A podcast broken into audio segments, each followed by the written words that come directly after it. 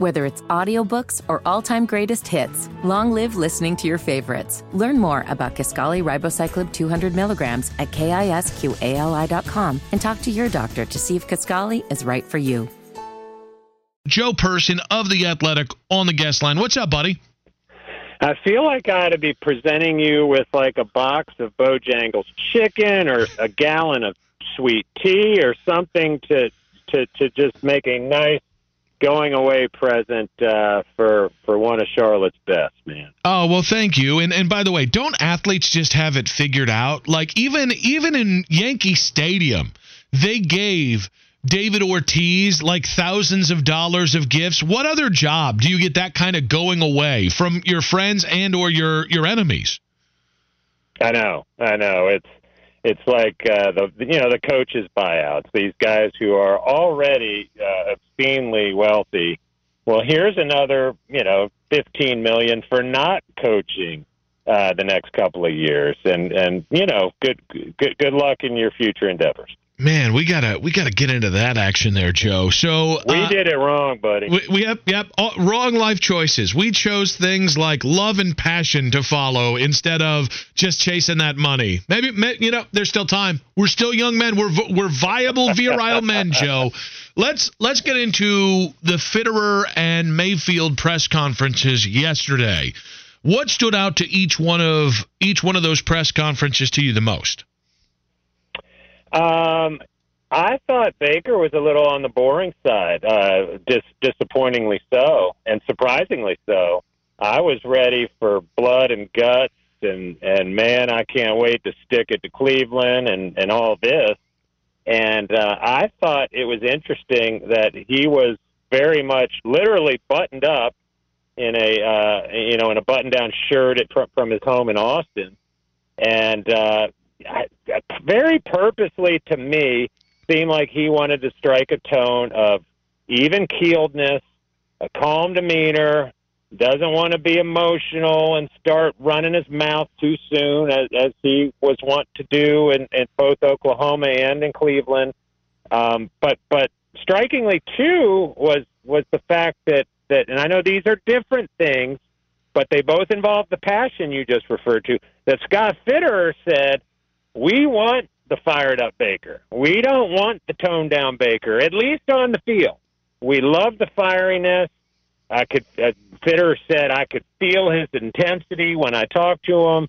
You know, but but you just and and and Baker said this too. I asked him the question, what will he take from his Cleveland experience and do differently here?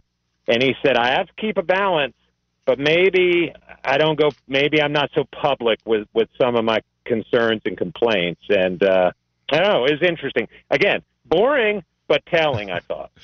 Joe, with the idea of you know Scott Fitterer coming out and the the Panthers continuing to sell a quarterback competition, why do you think they've been so insistent that Baker Mayfield, Sam Darnold, and Matt Corral will be competing for the starting job? Well, I think they want two things. I don't think they want to dump all over Sam uh, which they have with through their actions and in some cases their words all off season. Um, and secondly, I think they want to, you know, give Baker a little.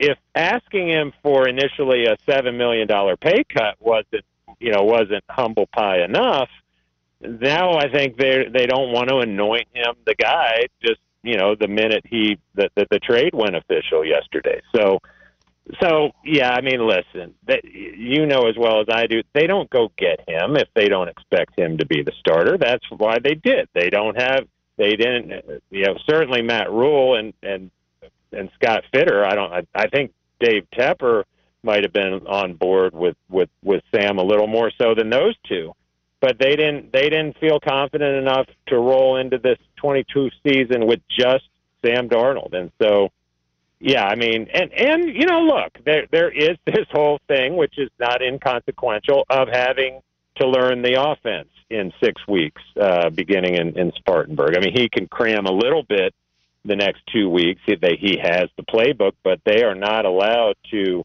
you know, like do Zoom coaching sessions with them. This is the NFL dead period. So I think all of that is why we're hearing publicly and privately about this being an open competition. Joe, how likely is it that the Panthers carry three quarterbacks in the regular season? I think they're going to if they can't get a taker for for Sam Darnold. I, I mean, they're and I know they're and I don't I believe Scott Fitterer when he says they're not shopping him. Um, but as this goes along, and if somebody gets hurt in another camp at the quarterback position, then they might get a call, and then they have a decision to make on Sam Darnold. But barring that, I think they will. Uh, I think they'll carry three. I think they almost have to, um, because otherwise you're eating 18 million on on uh, on Darnold if you cut him, and I don't think they're going to do that. Um, and then Corral gets the what the you know what amounts to a redshirt year. What'll be interesting is if late in the year, let's say, not, you know, late Thanksgiving, um, and they're not going anywhere, and Sam Darnold and or Baker May Baker Mayfield has just sort of been so so. Do they play Matt Corral at that point and have the uh, added benefit of that potentially keeping Baker from hitting 70% of his snaps, thereby assuring that it's a fifth round pick Cleveland gets rather than a fourth round uh, pick. And, uh, You know, all, all things, to, we're a long way from that, but it is, it, I think it w- will be something interesting to monitor. Joe Person of The Athletic on the guest line here, breaking down yesterday's press conferences. And of course, we are uh, mere weeks away from NFL training camp, Carolina Panthers training camp. So Baker did say yesterday he made a deal with uh, with Johnny Hekker to wear the number six. Do we have any details on what that deal entailed? I don't. I don't. I'm sure it was not cheap. When you hear, you know, when you hear some of these stories across the league about what guys have paid, and Johnny Hekker, I mean, he he was running all kinds of transactions. I mean, bought that number, not that uh, presumably bought it from PJ Walker uh, not that long ago, and then turns around and sells it, uh, and and I would guess made a, a nice profit. So he had that n- number six been coming and going uh, over the last few weeks, but yeah, that's fascinating to me, and and falls again under that category you were talking about with you know with people getting paid to to go away. uh, it, it, and rookie dinners too. Like you see the bills on those, and I, I I wouldn't venture to guess, but it I think we would all be surprised at the amount of money Baker gave Johnny Hekker on his way in. Joe, in terms of the rest of the roster here, they had had Carlos Dunlap in uh, a few weeks back for a physical during mini camps. You know, there have been some talks about other edge rushers. Do do you expect the Panthers to address any other roster spots significantly before training camp or the regular season? I would think so during training camp. How significant it is is, is another matter. Um, Fitterer was asked that type of question yesterday. You probably heard it. And his the first thing out of his mouth wasn't edge, but it was finding another big body in the middle uh, of that defensive line to to be part of the rotation um, which makes you think, well, one, Daviyon Nixon is is coming off that knee injury, and and Matt Rhule telling us there's a good chance he would not be ready for the start of of, of camp. But a, a big body, a big body there. But he did also mention edge.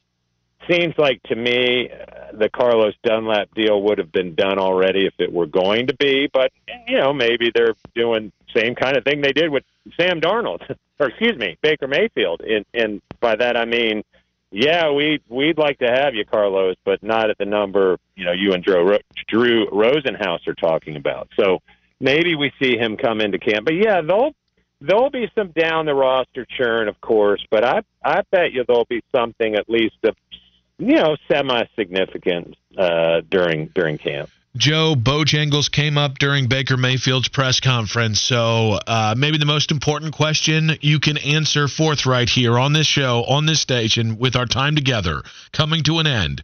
What is your uh, Bojangles go to order?